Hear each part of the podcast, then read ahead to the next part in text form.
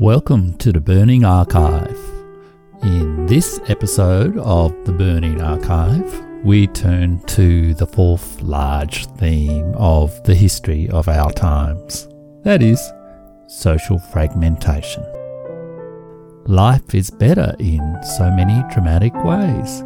We enjoy better societies, but worry that we have lost a sense of community. Could it be that social progress is slowing and its old rival, social fragmentation, is going to overtake it in the marathon of history?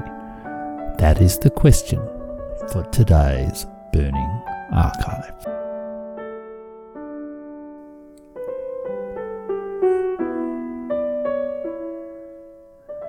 I am Jeff Rich. I am a writer, historian, podcaster, poet, and very minor government official.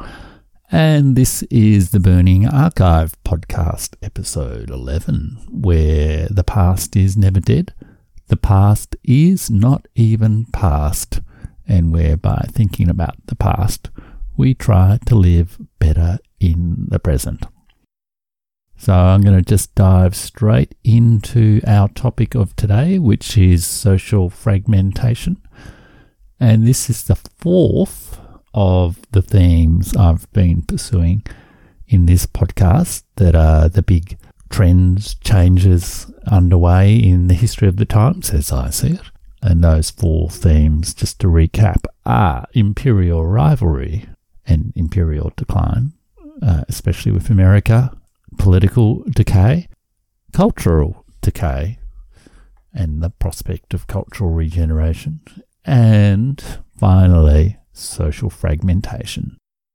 And this is one where it's I'm still thinking through what the best name for this theme is, but for now I've stuck with social fragmentation. So, what does that mean? We live in interesting times life is better in so many dramatic ways. We are richer, we live longer, we're healthier, we have longer years of healthier life, we know more, we act less violently, we enjoy better societies. But we worry that there's something missing, that we've lost maybe a sense of community, lost a sense of togetherness, that the society as a whole doesn't work so well, that it's fragmented, that we live in social media echo chambers, not tight knit communal villages. We enjoy the splendours of travel and film and TV images from every place on earth, but barely know our own neighbourhood. We choose our identities but we edit out our past. I mean, there's no real doubt, I think, when you look at all the statistics, that life is better. It's been demonstrated by people like Steven Pinker and Hans Rosling and many others that that you much rather live as an ordinary person today than at any other time in history. But there is still this, this sort of shadow to all of that. The shadow of social progress is alienation or social fragmentation. All the gains of affluence, freedom, individual fulfillment seem to come with a loss of community, connection, and continuity of place, culture, tradition, being part of something bigger. And this is an old, old theme, I guess, in social theory, sociology, and history. Throughout the late 19th century and into the 20th century, there was this continuing theme of the transition from Gemeinschaft to Gesellschaft in uh, the German sociology term, so broadly from community to society, uh, a sense of a, a, bonded, connected community to a, a larger, more vibrant, bigger, but more disconnected life in the city. to articulate this theme doesn't mean that social progress is bad. No one wants to go back to what Karl Marx, I think, called the idiocy of rural life. Um, no one wants to have to wash their clothes by hand in a in a huge big uh, metal vat.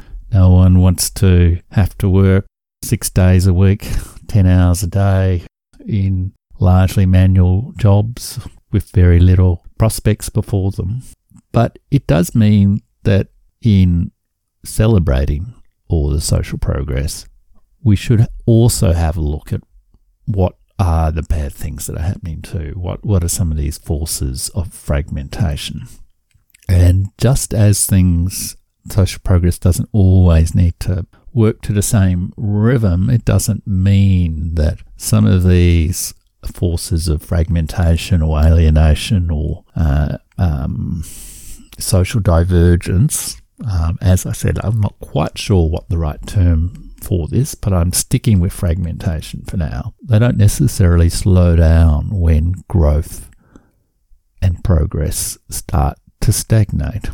And in a sense, that is what I think has been occurring, especially over the last few decades accelerating perhaps especially in the decade between 2000 and 2010, marked at the start by the 9 11 uh, bombings of New York, where there was a sudden sense of, you know, a dark shadow hanging over, you know, Western liberal societies.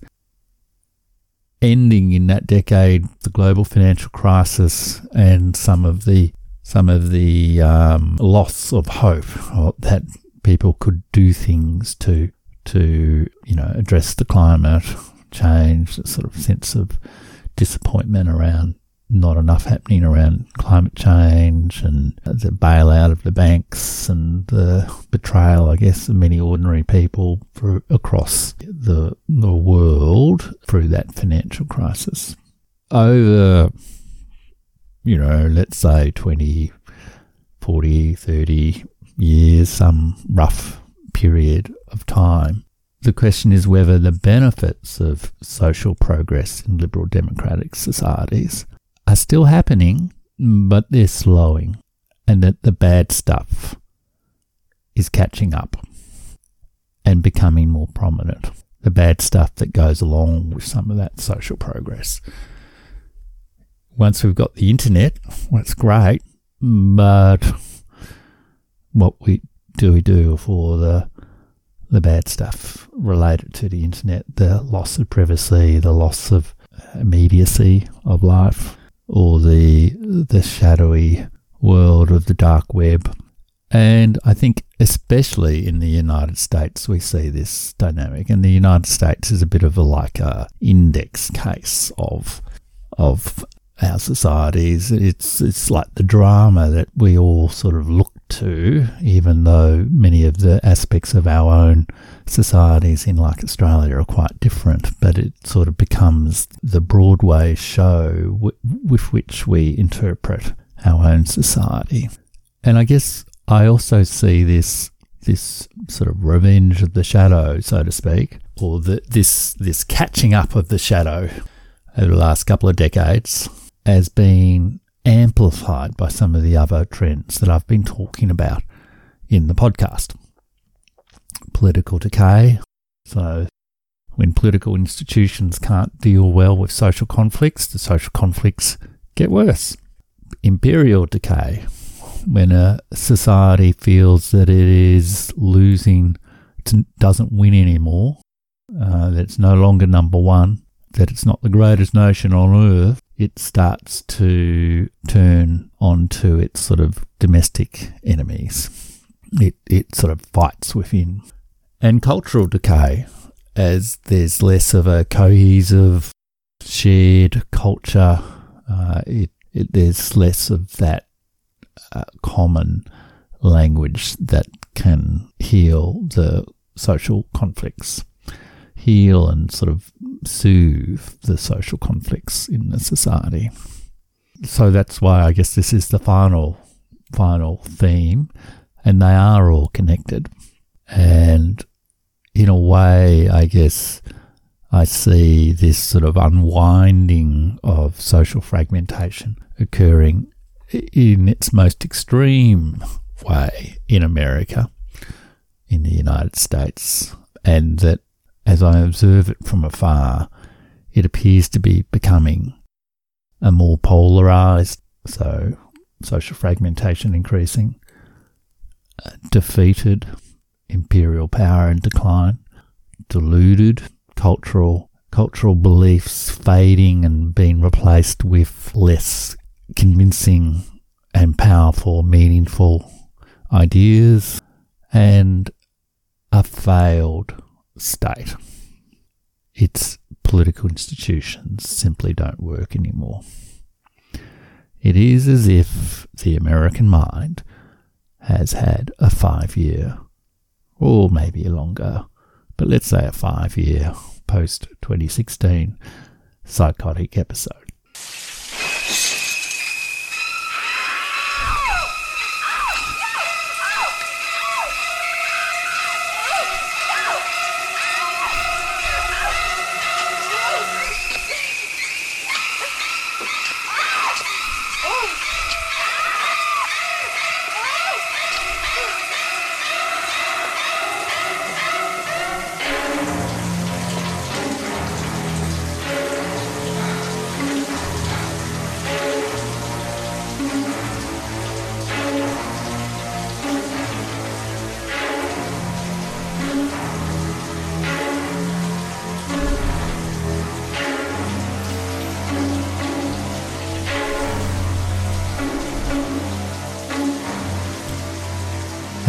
Course, is the shower scene from Alfred Hitchcock's movie Psycho from, I think, 1960. I've explained how social fragmentation or divergence, uh, let's call it social fragmentation, fits into the four themes of my little history of our times that I've been developing in these podcasts over the last few weeks. Now, let's talk a little bit about what social fragmentation means. In short, I guess it's the opposite of social cohesion. Um, it's losing that sense of togetherness, being part of one meaningful whole, of being in it together uh, with one's neighbours and other members of society maybe means also this sort of splitting off into little micro groups, little mini tribes of people like us. Now, of course, all societies are divided, and there are many ways of, or, or let's say, differentiated, like groups within the societies distinguish themselves more or less acutely from from other groups within the society, as well as the outsiders Australian versus foreigner is the outsider, and within the society, it's, I don't know, Collingwood supporter versus St Kilda supporter. So all societies are divided, but there are many ways of analysing these differences. Class, status, religion, gender, race, sexual preference, all all the many, many subcultures, many, many different generations. That's another one uh, that seems to also, you know, young people versus boomers. Okay, boomer. Don't worry about social fragmentation. Boomer. Uh, so many different ways in which um, societies are divided. But societies also foster cohesive identities too. So nationality is clearly one. We're all in this together. Regional identities, um, Victoria versus New South Wales, Basque versus Catalan, nationality, faith, religion, race. Uh, all these are also ways in which people develop cohesive identities and have them coexist with the ways in which they differentiate from others. And there's a bit of a dynamic about uh, the stronger you, there can be a, I think, quite strong dynamic about group cohesion being fostered by or strengthened by hostility to others, or at least finding a way, that being a uh, in group, out group, the more tight you feel with your peers, the more separate you feel from uh, whoever your others are. Othering is almost uh, an essential process, I guess, in social relationships. As one author says, peace is a social problem. You know, if there is, if there's not a external enemy, some of that uh, hostility can be directed within. And maybe that's also why you have this growing problem, perhaps, of social differentiation, social fragmentation within across this last cent, you know, let's say century or uh, so of remarkable social progress, uh, less external wars, and yet maybe more internal social fragmentation. Over history, I guess there's a tug of war between social cohesion and social fragmentation, where the spread or the strength of a society's shared cultures and institutions can account for which which of the two parties at either end of the tug of war rope wins. Will it be social cohesion? It might be if there's a strong bonded, meaningful culture, or will it be social fragmentation? And a more fragmented society will tend to have fewer connections between different groups or between individuals and mid level social institutions. So there are the big ways in which you feel belonging and connected to society, you know, nation, religion, uh, generation, gender, all that sort of thing. But then there's also this middle layer of social institutions that have long been of interest to theorists of society, sociologists, particularly the French sociologist, or I mean, classically, let's say, the French sociologist Emile Durkheim dealt with uh, the problem of alienation, the, the sense of losing this sense of a meaningful uh, community to belong to by uh, hoping that people will connect to some of these middle level associations, their local church, their uh, youth club, their sporting club, their whatever. It, it it is the thing that helps give them a sense of belonging and togetherness with which isn't possible with like a vast big city. So again, a more fragmented society has more conflict between these senses, these these um, different way, different places for people to belong to, and there are maybe narrower ways of identifying who you belong with, and fewer experiences of togetherness with people who aren't like you. People don't meet in the the the church or don't meet in the um, the marketplace. They, you know, shop online and only go out with people like them or their closest sort of uh, people that they identify with. And a peculiar feature, perhaps, of today's societies is just the huge range of criteria on which people can differentiate themselves. Our our wealth, our education, our our relatively large amount of leisure time or that sort of thing enables us to have an extraordinary plurality of identities.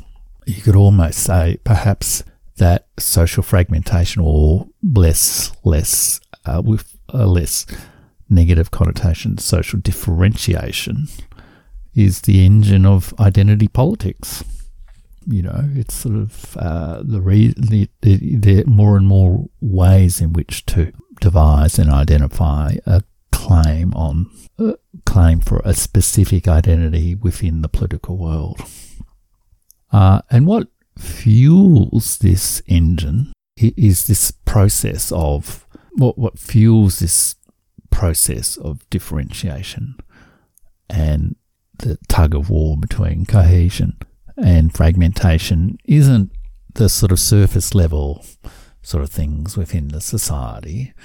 It's not, it's the deep, more fundamental social processes, the basic things that start to define the way of life one has. It's not the flim flam of politics. It's not the rise and fall of imperial armies.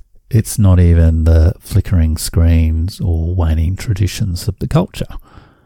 But it's the deep underlying processes, the deep layers of social formation and belonging, like family, like age and generation, like education, like religion, or it, it's sort of modern reincarnation, like communities of place. And these change on a long time frame. And that brings us to a remarkable book by a French demographer, Emmanuel Todd, which eerily, well, not eerily, I guess to some degree I've adapted some of his ideas for my my um, little history of our current times in this podcast. It, he he sets out to provide an account of the forces that explain this surprising malaise of our current time, this sense that things are better and yet something's not quite right. He even, in this book, talks about the prospective decline of the United States and the Anglosphere, and indeed perhaps the most frequently asked, if trivial, question in contemporary social studies why did Donald Trump win the election in 2016? So the book is called Lineages of Modernity, and its subtitle is rather grand, if also somewhat humorous A History of Humanity from the Stone Age to Homo Americanus. There you go. Uh, published in 2017 in France, and its English translation published in 2019. And it talks about the crisis of advanced societies, and especially of the Anglo American sphere, and provides an account of how demographic changes, these deep social layers, generate this sense of crisis in advanced societies. So let's just take it for now that we that's a reasonable way of talking about things. Uh, and I'm just going to use this this book to provide a bit of uh, extra evidence and flavour for my ideas around social fragmentation.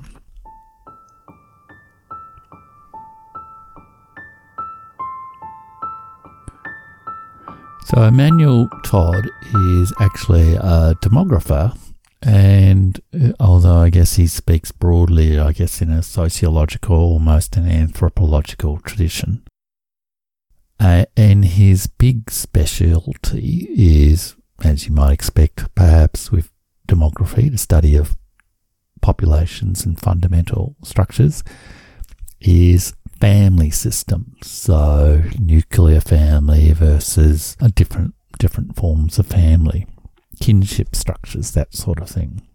His book picks up many of the themes of the podcast. So I'm only going to pick out a couple of parts of it because much of it is an account uh, of, you know, it's a very it's quite a long and global sweep of history uh, and an account of quite significant demographic and anthropological change and does uh, present quite an interesting and fascinating argument, even if he does comment on, I guess, contemporary events uh, from time to time, um, all sorts of complicated things across different cultures and all the rest of it. And it's a maddening book in some ways, maybe as a result of it being a translation of the French because you will find a rather clear and vivid sentence is immediately followed by obscure abstractions. So hunting it for a little bon mot can be a little bit difficult. But let me give you at least a feel of uh, some of the texture of this, uh, you know, argument about the history of humanity from the Stone Age to Homo Americanus. So when Todd looks at, Emmanuel Todd looks at today's society, he brings out how very unusual it is in historical or anthropological terms. So he says, Our advanced societies have no equivalent in previous history. Never have human groups of such size been so rich, so old, so educated, and so devoid of collective beliefs. And these transformations, he he says, go to basic social processes. He uses the term primordial social processes, things much sort of deeper and more fundamental than hopping on the internet or going out to dinner or sort of thing. What family relationships or what family structures are like, what the life cycle is like from, you know, childhood to adulthood to old age, what education is like and education's role in transmitting culture and, and connections between generations and how people generate a sense of belonging to a group. And collectively, these processes generate what he describes as that sort of anthropological um, way of life. And he says that just like sedentarization, i.e., moving from being nomadic societies to settled societies and agriculture, the transformation underway is causing an upheaval in the way of life of the human species. So he's sort of putting this broad, big sort of social transformation that's sort of going on underneath the surface there with the birth of agriculture or or I guess the Industrial Revolution or something like that, like one of these well recognized fundamental changes in, in the history of humanity. He talks how the Anglosphere is at the heart of the human, uh, at the heart of modern history. Uh, in in some senses, his book is partly part of the debate on globalization versus populism. Like, what is really the meaning of globalization? Is it really something that's happening? Are, are cultures converging around the world, or is are, are cultures diverging? Uh, what makes sense of the, I guess, the revolt against globalization that seems to be occurring with populist movements like uh, Trump and Brexit and and a number of others around the world it's part of this argument about differentiation and convergence, but it's also a recognition that the Anglo-American world, the Anglosphere, has been dominant, as as we discussed in some of the previous podcasts, over the last 300 years, the English and then the American empires. And he he challenges, I guess, the idea that globalization is leading to a certain convergence certain as in uh, absolutely sure convergence of the contemporary world to fit the cultural forms of the Anglosphere, uh, cultural imperial forms of the Anglosphere. He, he notes that economic globalization certainly brings benefits and products and all that sort of thing to everyone around the world, but that it actually accentuates differences because it sort of doesn't quite take in these underlying social processes that work to a deeper time frame. So he says societies forced to compete, threatened with disintegration, fall back on their original strengths and original values. Pushed too far, free trade fuels universal xenophobia. He says democracy as we know it in the 20th century is unlikely to return. That, you know, my hypothesis about political decay is right and that, um, and that um, we're sort of entering into some new post democratic society that won't be the same oligarchies of previous times, but is something that also won't be the democracy that was experienced for most, most of the 20th century. And one of his key points is that these social processes, family, education, generation, belonging, are not necessarily more important or dominant or, or causative in relationship to econo- economics and culture and all that sort of stuff, but they do operate on a different timescale with different layers. There are different layers, so to speak, of social change. He says the economy changes over 50 years, that education is like on a 500 year cycle, is what he describes, which is essentially the he's essentially describing the time it took from, say, the the birth of printing and the, to to move to a time of mass literacy across most of the world, uh, of near universal literacy across most of the world. Family, he says, is is a family systems that is, uh, and we'll come to some of those a bit later. Work on a five thousand year time frame, and religion on a thousand year time frame.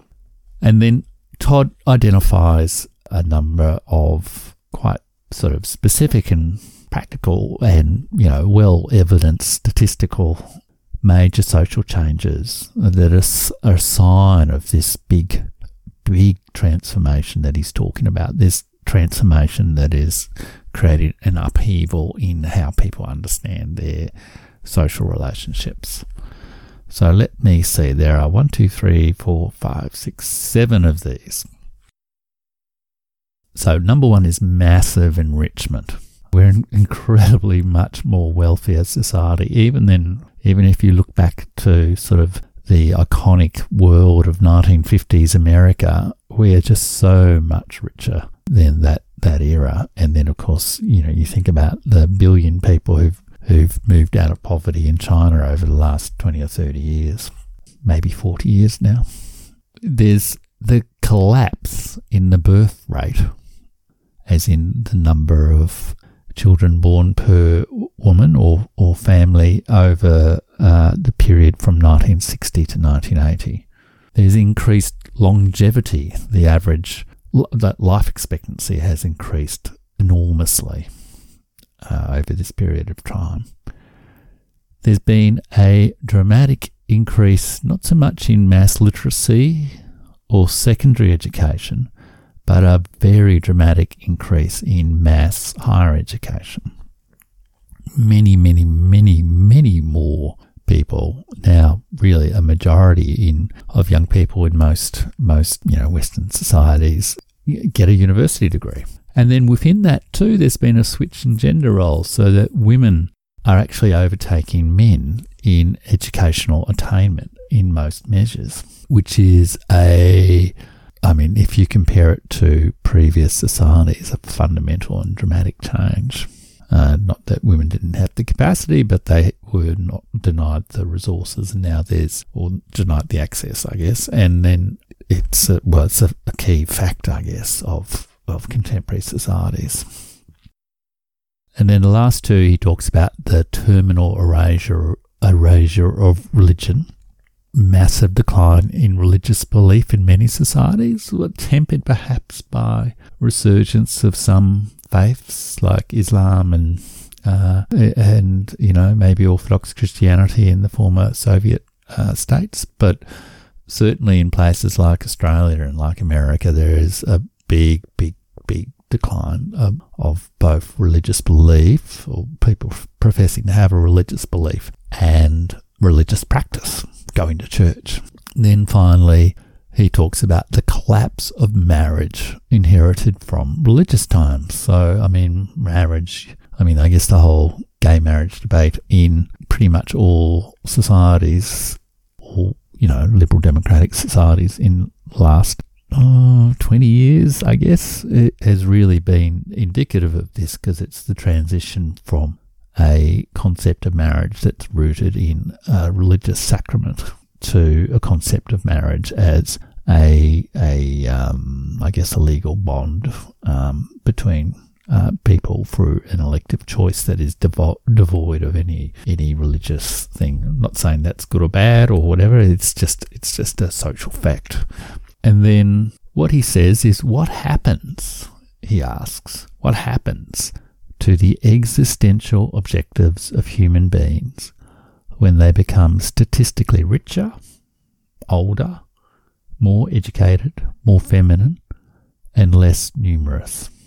Uh, less numerous too, like in, in some Europe, a, a lot of societies are actually going into a stage of population decline rather than population growth. I mean, in a way, we're sort of been insulated a little bit from that in Australia, but it's largely been because of migration. But if if you were to take migration out of the equation, the fertility rate is lower than the replacement rate. So there are not enough children being born to replace the number of people who are dying. So if it weren't for migration in Australia, the actual total population would be in decline. And that's what's happening in Europe and in other parts of the world which have less migration. He sees this combination of factors creating a feeling of powerlessness and populist revolt in advanced societies. He says the individualistic atomization at the economic level and the incapacity of collective action at the political level will spring from the development of higher education, the disappearance of religion, and the transformation of family structures. So I'm now going to explore three of these changes with a few historical examples and a bit of statistics, just to bring out uh, the and dramatize the extent and nature of these changes and how they are reverberating in our current time of trouble. And those three things are age and longevity, life expectancy, family structures, and education. And funnily enough, I've actually had uh, in my career as a very minor government official, uh, direct connections with each of these three major trends. I've done work on population aging. I've done work on issues related to family formation, including in relationship, to, for example, to IVF and assisted reproductive treatment. And I've also done work on on the explosion of higher education and had had direct connections with some of the people who set that in train in the in the 1980s in Australia.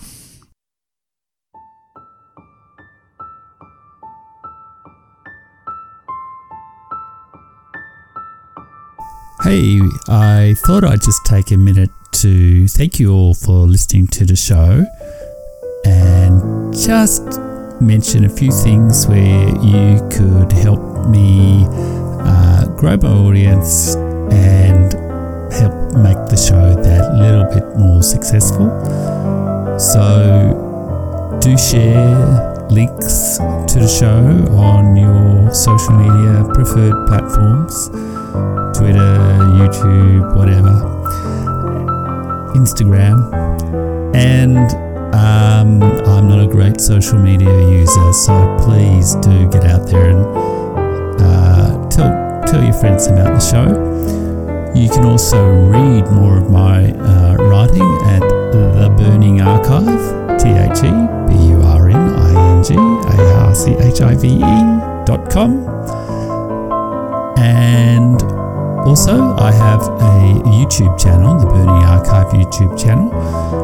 And of course, you can also buy my book, Gathering Flowers of the Mind Collected Poems 1996 2020. And there are a couple of other uh, things in the works as well. So do um, help us out, like the show, leave a review on iTunes.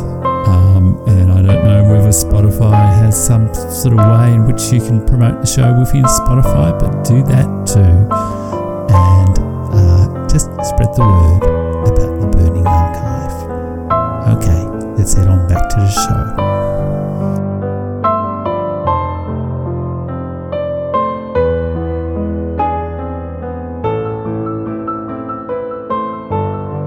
Okay, so the first uh, of these little trends is around age and longevity. And it's always kind of fun when you look uh, at history and trying to realize some of the differences between your time and our time and how things change over time is to do a little trick of, you know, let's look back one year and then maybe five years and 10 years, 20, 50, 100, 250, 1,000 years. what sort of things change in some of the fundamental measures of society around that. And you can get a really good sense of this with age, longevity, and life expectancy. Funnily enough, the best place in the world to do it is Sweden. Uh, for various reasons, I'm not entirely sure. I think they had a great scientific tradition and a very good administrative uh, tradition. Sweden uh, was really the first society that had excellent early vital records birth certificates, death certificates, marriage certificates. And as a result, people have been able to go back and calculate very accurately life expectancy statistics, average life expectancy at birth in Sweden. Uh, and they're able to go all the way back to 1750, which is earlier than any other uh, society. And people can provide estimates, but in the case of Sweden, it's pretty reliable. So let's just do this sort of backward look at Sweden in terms of the average life expectancy and just get a sense of the dramatic, amazing change that has happened in people's social life over the last 250 years. It's projected that in 2050 in Sweden, the life expectancy at birth of a male will be 83 and of a female 86 a man or woman, let's say. Uh, in 2000, the life expectancy of a man in Sweden was 77 and of a woman 82. In 1900, so 120 years ago now, the life expectancy of a man was 51 and 54 for a woman. And in 1750, the life expectancy of uh, at birth of a man was 35 and 38 for a woman. Now, you may know life expectancy at birth and life is one measure, uh, and life expectancy at 65 is another measure because life expectancy at birth is to some degree defined by the number of children who die young and that sort of thing. People who die in their 20s, all that sort of stuff.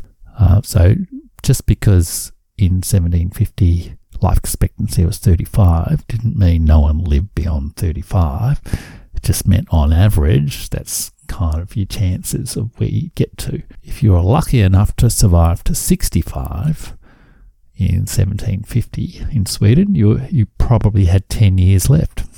Whereas today, you have uh, 17 to 20 years left. So that's doubled over 250 years. So lifespan doesn't really lengthen.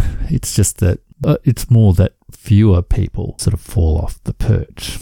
And look, obviously, this isn't just a Swedish phenomenon. You can look at the same thing in Australia, and life expectancy shows this broad linear increase, slow, gradual slope up, pretty continuous growth up since the mid 19th century in 1890 in Australia, or in the in the 1890s in Australia, the life expectancy at birth of a man was 51.1 and of a woman 54.8.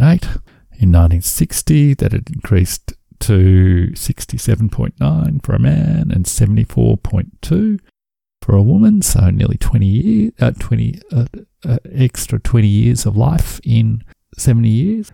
And in 2019 in Australia, that had increased to 80.9 for a man and 85 for a woman. So compared to the 1890s, and for it's roughly 30 extra years. So in 120 years, life expectancy has increased by 30 years. So 30 over 50 is roughly that's 60%. 60% more life. Wow. Pretty amazing. And there are the same sort of stats again at 65, which show similar sort of basic, and you know, sort of like a doubling of the years you can expect at the age of 65 to survive.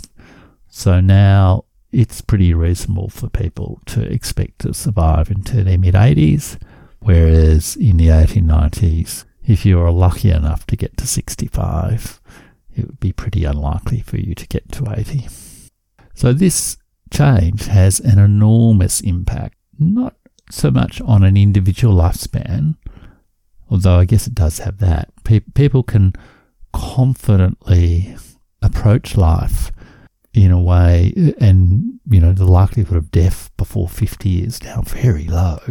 So people can confidently approach life without worrying too much about external threats. But it also has a dramatic impact on social structure and your experience of social relationships. And this is most clear if you look at population age pyramids. So a little sort of bar, sort of stacked bar chart that shows the proportion, the yeah, the proportions of people at zero to five, zero five to ten, etc., all the way up to the 80s by uh, gender. And back before, even before 1960, it was basically like a, a straight pyramid, two sloping lines that come together, looks like a triangle. At each age group, uh, as people get, there are fewer people at older ages all the way up the scale. And so within society, there are just a hell of a lot more children relative to grandparents and older people of all kinds. Whereas in today's society, it's pretty much, uh, it's like, how would you describe it? It's, it's pretty much like a goes straight up all the way. There's two vertical lines that go up, and then towards the end, in the 70s, 80s, and 90s, they rapidly come together. So there's pretty much roughly similar proportions of people uh, at all ages. And obviously, there are a lot more age bracket in adulthood.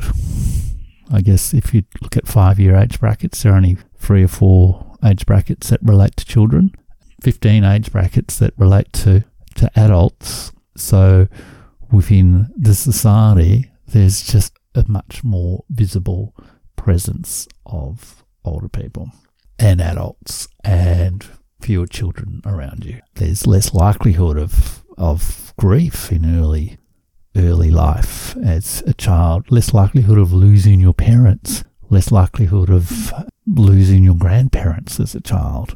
So this change isn't just about paying for pensions and superannuation. It's actually changes the, the the fundamental change in aging, life expectancy, and the population structure as a result changes a whole series of things about how we experience social life, how we experience the prospect of death, the likely risks of death, the um, the, the the sort of generational cohesiveness or cross generational connections that people have.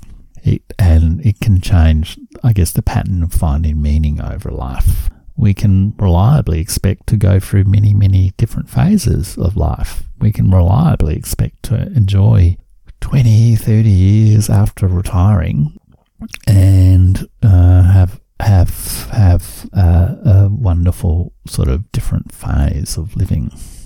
And this is just not really something that existed for people even 50 years ago, even 40 years ago. This is something that has really happened even within my own sort of lifetime. Second big uh, social change remarked upon by Emmanuel Todd, and that is sort of driving social change, social differentiation, is family systems. Now, at one level, as Todd says, this is about the collapse of fertility rates between 1960 and 1980. And of course, there's a huge growth in education for women and also the readily available contraception from 1960 with the pill and all that sort of thing, and and also changes in religious practices and all that sort of thing, which all contribute to these fertility rates, but they're dramatic. So and they happen across the world. So in 1960 in Australia, 3.45, so nearly three and a half children born per uh, woman or per family, and in 2019, that's down to 1.6, so less than half. In China, it's from 5.76 to 1.7, so that's about almost a quarter of uh, that level. In Russia, it's fallen from a much lower level, 2.52 to 1.5. In England, 2.71 to 1.63. In the United States, 3.65 to 1.71. So roughly similar to Australia. Similarly, there's been uh, you know, a steady rise in the age of mother at first child from, I think, sort of like mid late 20s through to early early 30s, and that bumps up against a, I guess, a biological limit, which to some degree people, you know, fertility, actual biological, the whatever the right word for it, the biological potential of fertility is uh, just declines dramatically um, from the early 30s and es- accelerates after the the the mid 30s and um, social change, unfortunately, can't really address that, but there's certainly been a dramatic increase in the use of IVF. And then that also creates possibilities for for um, non-traditional families to have have children and all the rest of it. So this cre- again creates a significant change in basic patterns and structures of of uh, family relationships. It makes incredibly more diverse, plural uh, set of family systems and uh, enormous blessings with that, but are also uh, growing, growing diversity of experiences. Now, what Emmanuel Todd focuses on is not so much that fertility rate as the different family systems in different countries uh, cultures and how they have uh, changed over time. And if I just quickly run through his typology of uh, six family systems, gives a sense of what he's really saying here. And he, I mean, he's a demographer, he's a specialist in family systems, so he he he is going to uh, focus on this. But there's the pure nuclear family, which is a couple and children. Uh, and that's common in Australia, the UK, the US, New Zealand, England, Canada, parts of Italy, Spain, and Portugal. It's what we typically know, I guess, in our own, uh, my own culture. And then there's the nuclear family with temporary co residence, where an adult married child um, lives with the parents of one or other spouse. And this is common in Philippines, Belgium, the Eurasian steppe, parts of Mexico, Peru, Ecuador, Bolivia, southern, uh, southern India, and large parts of Southeast Asia and, and uh, in Burma, Thailand, Cambodia, Malaysia, parts of Indonesia. It's also, you know, we will typically go and live with the the mother's parents when when children are young or when a new family is being formed. And then there's what he calls the stem family, where there's a single, typically male heir within the family who cohabits with the parents together with their children and so form a three generation family. And then, and this is common in Japan, Germany, Korea, South West France, Sweden, and parts of Spain, Borneo, and Portugal. And you see it in like cross generational solutions for looking after old people are much more common in some of those um, some of those societies. Then you have what he describes as the exogamous, so marrying outside of the family, communitarian family, where brothers are the same and there's male superiority if you like, if you think about a large peasant household.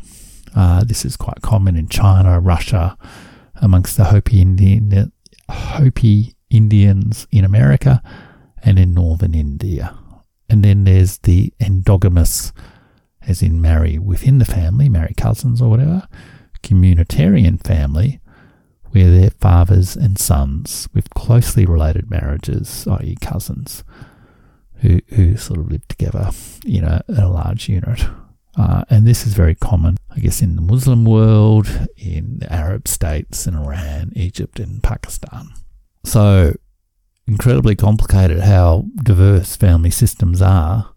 And when you think about it, with increasing migration around the world, certainly in Australia, common, uh, you wonder how much some of these uh, different family systems start to blend and mingle within the same society. And that's all, it's just, it's again, it's just a social fact, but you wonder what, how that uh, generates uh, differences and uh, tensions within social life as well, as well as, I guess, ways of new, new possibilities within it as well.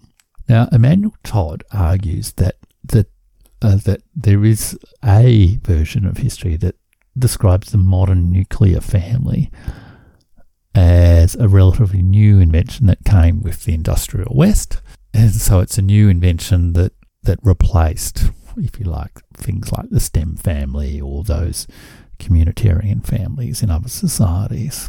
In fact, Todd argues this is actually not correct. That the the undifferentiated nuclear family is what he describes as the typical primordial pattern in most in in less developed cultures and societies. It, it's typical, you know, if he's writing a history of humanity from the Stone Age, it's that earlier pattern of, of small bands of uh, uh, human groups would form and that it's actually more the communitarian families and the stem families that we see in Japan, Germany, Korea, China, Russia, uh, the, the Muslim world, which are the more complex social developments over time. But the Anglosphere is very much characterized by its the predominance of the modern nuclear family within their societies. And so it is a it is the social pattern that formed that that Anglosphere. He says the technological and economic modernity of the West coincides with rather archaic family systems. So when the West urges the rest, some of these other societies I talked about to have family systems and social relationships like this, including elevating the status of women or gay marriage or whatever. Uh, he says it's actually a challenge to long established, complex developments of family systems in these uh, societies. It's calling on them to deconstruct systems that had taken thousands of years to develop. And then when we throw in all the other complexities that come in with with families of gender relationships, gender division of labour, all these sorts of things, sexuality, generational relationships, you get this extraordinary level of differentiation of people's different experiences of family systems within our societies, as well probably as some of these more traditional ones.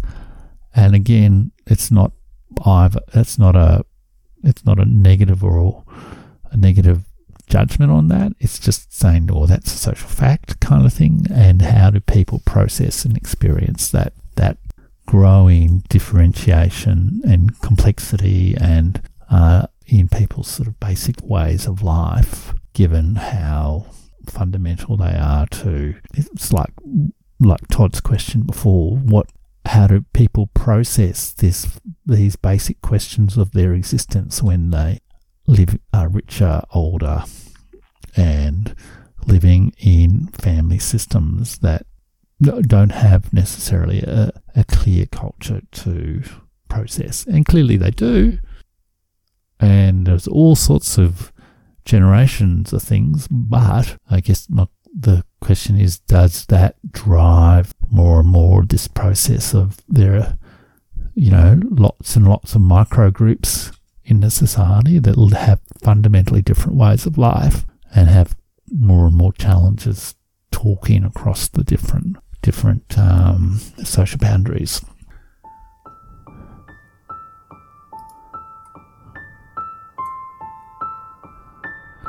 Okay, the third big theme of uh, change is one of those big big signs of the times that uh, Emmanuel Todd talked about, along with mass enrichment and um, loss, collapse in fertility, collapse of religion, was the massive growth in mass higher education. Now, if you quickly have a little look at uh, as I said before, he sort of views the cycle of education as going on a 500 year sort of um, cycle, let's say, where which he really sort of talks about the the change post printing, which I guess occurs both in China and slightly, I mean, in Europe, but also slightly earlier in China, mass uh, printing, which promotes broader literacy. And then in the 19th century, especially, you start to get mass primary education schooling systems, which contributes to growth in literacy rates. A lot of those schools are also church based schools. So by about 1900, back when we got an average age of about average life expectancy of about 50, literacy rates have been raised in the United States, England, Australia to roughly 95%. In some of the more sort of agricultural sort of European societies like Italy and Spain, it's about 50. And as a contrast, like Russia, you know, 20 years before it goes into the uh, Bolshevik re- revolution, in which it the Russian peasant and uh, Russian commune plays a huge role literacy, literacy rates are about 20%. So that's education revolution one, or let's call it two, because if you like, first education revolution is the spread of reading and all that sort of stuff post mass printing. The third then educational revolution is mass secondary education, so high school. And that really grows in most of our societies we're talking about from about 1900 to 1950, 1960, 1960, 1970 maybe. So you get to, to a point where more and more people complete 12 years of schooling or at least 10 years of schooling. I'd say probably more than 10 years of schooling. Really, we only got to about our current completion rates on year 12 in Australia in I think probably the 80s or 90s, like um, that sort of time frame. So big educational revolution there, and this also is really occurs in an interesting time because the period 1900 to 1950 is also the great period, I guess, of reversal of inequality, the sort of reversal from the I guess, the aristocratic world of the 19th century to a much more democratic world. Uh, the introduction of things like income tax and and the loss, the the breakdown of colonial empires and the breakdown of aristocratic social status type uh, privileges. So paradoxically, the 20th century up to about 1970 actually sees a decline in inequality. And clearly, mass secondary education goes along with that and promotes enormous opportunity for people, fundamentally changes uh, their experience of life. And then there's the third big wave of uh, educational, or the fourth, let's call it the fourth, which is because I'm forgetting about printing and stuff. The fourth wave is the growth of mass higher education. So, again, just a few stats here. So, in 1900, and I think these are stats from America, about 3% of men and 2% of women had a university degree by the age of 25. Like hardly anyone. In 1940, that had increased to about 7.5% of men and 5% of women. By 1975, that had increased to 27% uh, of men, and 20, that had increased to 27% of men and 22.5% of women. By the 2000s, it had got to 30% over 30%. So effectively, m- multiplication of uh, a factor by it's 10 times over the century. The, the proportion of people with a higher education has uh, been multiplied by 10 over a, a century, uh, probably by about, well, by about 15 for women, even maybe 20 for women. And by 2019, we've got to the point where over 50% of Australians aged 25 to 34 have a university degree. By compa- and you can see the lag. So, like about 34% of 55 to 64 year olds, my age group, have a university degree. So, between the generation of me and the generation of my children, it's moved from a third of the people within my peer group, let's say, my or my generational group, have a university degree to over half of my uh, children's group have a university degree. And again, uh, my university education is one of the great blessings of my life. It's one of the reasons I am doing this podcast. So I certainly don't begrudge that. And in my own working experience, I remember working with the people who helped introduce the Higher Education Contribution Scheme, or HECS, which was really the funding mechanism that enabled the mass expansion of universities so that much larger proportion of people could attend university. So it's undoubtedly a positive social progress thing. But I guess what what Emmanuel Todd has to say about it is that there is that shadow of social progress, which is that with more and more people doing the, the degree, that education becomes that there's stratification, I guess, within that. You know, some degrees are more equal than others and there's diminishing perhaps benefits of some of the degrees.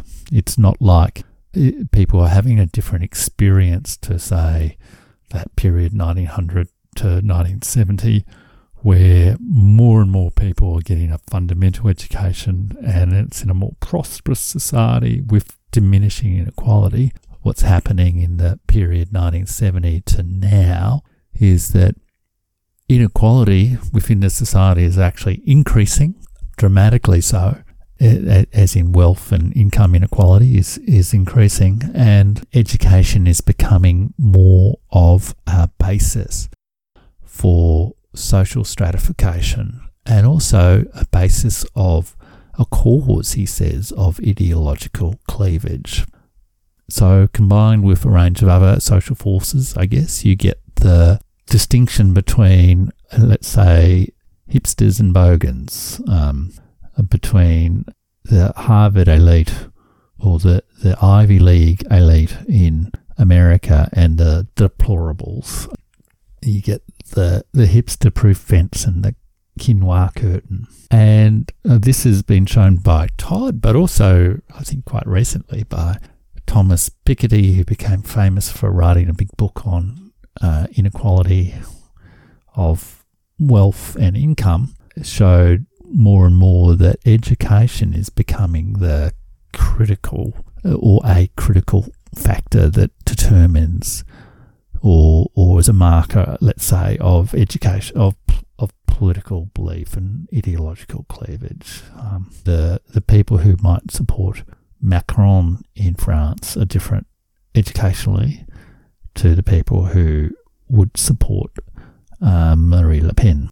Same deal in America with Trump and uh, Hillary Clinton is which was looked at by Emmanuel Todd.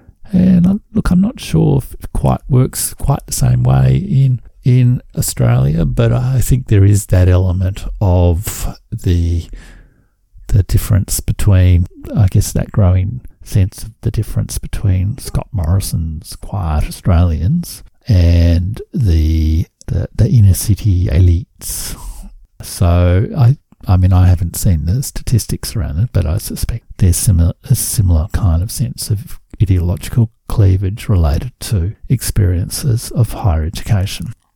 Todd argues that the other aspect of this mass growth of higher education is sure there's more people with a degree, but the actual quality of that education has also declined. And I think that's probably true. It's also started to stagnate. And then that helps drive a bit of a growing sense of them versus us within the within the educated group. So he says throughout the advanced world, a new educational stratification has broken the unity of the body of citizens. A new inegalitarian subconscious has pulverized the ideologies and remnants of religion left over from the age of primary education. The crisis of democracy and the rise of in populism are universal phenomenon. And he goes on, and this I find a very fascinating argument. I'm not sure it's 100% true, but I think it's a fascinating argument, which I'm going to move on to a little bit uh, next week uh, in the podcast. So he says advanced societies must therefore live in a state of tension. Universal primary education indefatigably nourishes the possibility of democracy. Higher education, no less, tirelessly nourishes a higher class, which, because it is selected by merit, thinks itself intellectually and morally superior in rights. This superiority, and let me just break there, and so that's we get the the hipsters versus the bogans, the you know the denunci- the denunciations by the political elite of the deplorables, all that sort of thing. This superiority is a collective illusion. The homogeneity and conformism engendered by the mechanism of selection, by which he means, you know, academic selection, produce the ultimate paradox of a world above, by which he means oh, kind of we're a bit special, we're in this this um, this special bubble uh, of of uh, elite education, subject to intellectual introversion, but unsuited to inter- individual thought. And and he describes the um, the kind of elite, let's say, created by this social trend of mass higher education within a growingly unequal society with a stagnating educational performance and enormous competition for for social status in a more fragmented society. He describes the elite that is developed out of that as idiotic and somewhat immoral. Uh, pretty harsh judgment, I guess, but there you go. That is Emmanuel Todd's theory of things. And the fascinating thing, I guess, is he essentially proposed this combination of things, of the big transformation of society in ways that are deeply unsettling for people because they go to people's fundamental ways of life. The the threats to people's sense of what their family or systems and their their their religious beliefs and their sort of I guess moral worlds like. The and the growing I guess polarization of society partly driven by mass education that both fosters a sense of I guess superiority but then without uh, uh because people get out of uni and find that you know it's hard to get a job and you know the education doesn't necessarily equip them for what they need to do and they maybe didn't get such a great education after all and um, but they still feel a bit special but a little bit disappointed. It creates this sort of sense of tension and fragmentation in society this sort of sense of resentment i guess and and then also there's the whole the whole sort of in-group, out-group sort of thing that he also also talks about in his book, which I haven't really talked about there. But that whole sense of, in the absence of external enemies, societies will tend to turn. Societies, groups will cohere around an external enemy, and then then they either turn to xenophobia, like, or they sort of turn that same conflict into in groups, out groups within their society. Hipsters versus bogans, elite versus uh, deplorables. So that is, in conclusion, where we are with Emmanuel Todd. And let me just bring out again. So, what been trying to get to here is some of these social roots of the trends of our time, the four big themes that have been discussed in the podcast. Again, not saying these social changes are good or bad, but just that they generate shifts in people's experience of life, their experience of social relationships, their experience of uh, meaning uh, and connection with other people, and perhaps also create a more fragmented, diverse society that has not quite yet found the counterbalancing uh, social glue that can stitch together this more fragmented society. Now, there are other things that Todd talks about too, particularly around inequality in religion, but I haven't really, and the sort of uh, xenophobia. He has this fascinating chapter where he describes uh, Donald Trump's sort of victory in 2016 arising from these trends, which is described. The chapter is Donald Trump as will and representation, which is a represent is a reference to the early 20th cent- uh, early 19th century German philosopher Arthur Schopenhauer, who wrote a book called The Will. Uh, what was it? Something as will and representation. Anyhow, there you go. The idea of Arthur Schopenhauer and Donald Trump in the same uh, image is quite amusing.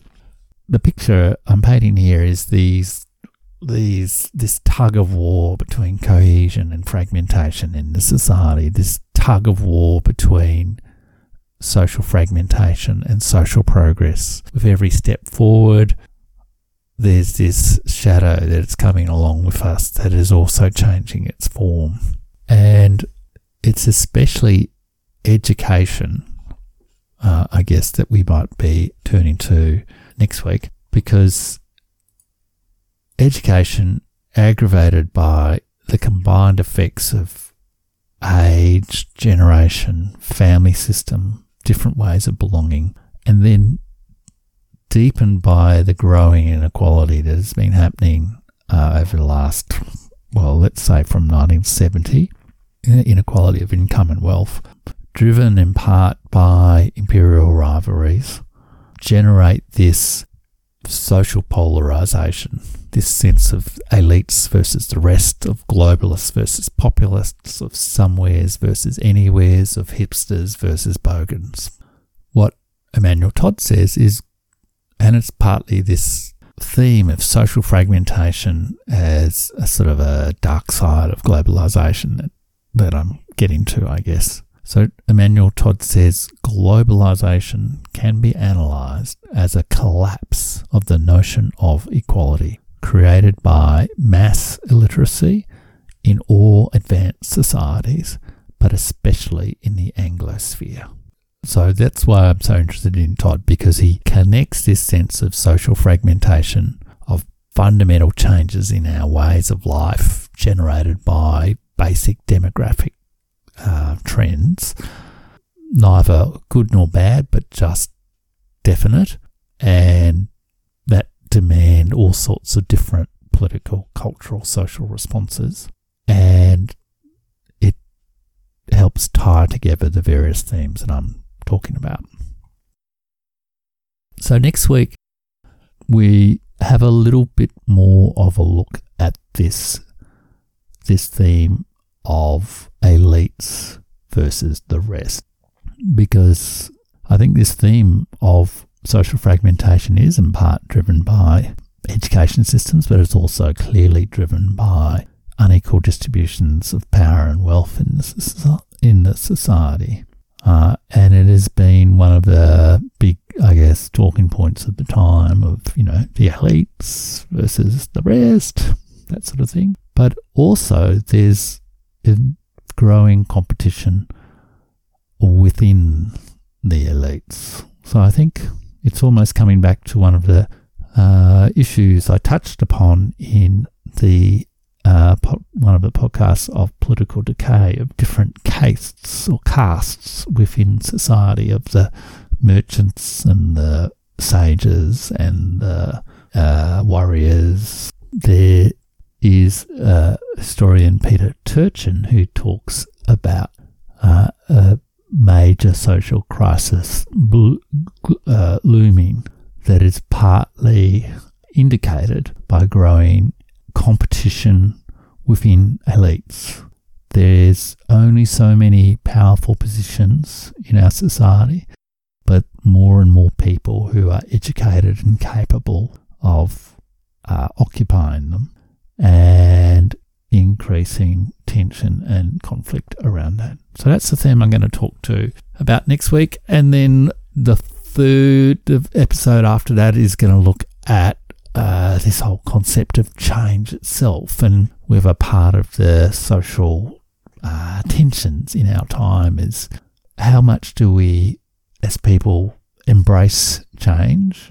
How much do we want to kind of stick with tradition, uh, or just stick with continuity, I should say, rather than tradition? Continuity in a way of life. And I've got to say, after that, I am really itching to start to talk about some of the developments in imperial rivalry. Uh, and we might also do a few uh, interesting things. There might be a couple of very special guests appearing on the show. So, um, quite a long episode this week on social fragmentation. Let me just try to sum up again. So, I've been talking about social fragmentation as the fourth of my themes uh, of political decay, imperial decay, cultural decay, and social fragmentation, and, and trying to sketch out a history of our times. And social fragmentation, I put down to this underlying sociological, let's call it, process of group of of a tug of war between forming cohesive identities within groups and fragmenting those identities, driven in part by basic, basic processes, how families are structured, how the life cycle is structured, how old people are, what, you know, how many children there are relative to adults, that sort of thing. And all those things are changing in ways that we can't really, no one is really controlling it, neither good nor bad, but are sort of demanding um, more diverse responses, which is a terrific thing. But with the diversity, there is this, this, or with the differentiation, let's call it, because I don't necessarily want to get into debates about diversity or all that sort of thing. With the increasing differentiation and the the huge range of potential identities we have, that, that tug of war between cohesion and fragmentation sort of changes changes balance. So a bit of sociology, a bit of statistics, a bit of demography, a bit of anthropology today, as well as a bit of history. Let me just remind you all that this is the Burning Archive podcast where the past is not dead, the past is not even past. And I do hope you stuck with me through this rather long episode. I did think about maybe breaking it into two, but and until next week, do remember, uh, as Ezra Pound will say in a moment, what thou lovest well will not be reft from thee. See you next time. What thou lovest well remains, the rest is dross. What thou lovest well shall not be reft from thee. What thou lovest well is thy true heritage, whose world, or mine, or theirs, or is it of none? First came the scene, then thus the palpable Elysium, though it were in the halls of hell. What thou lovest well is thy true heritage. What thou lovest well shall not be reft from thee.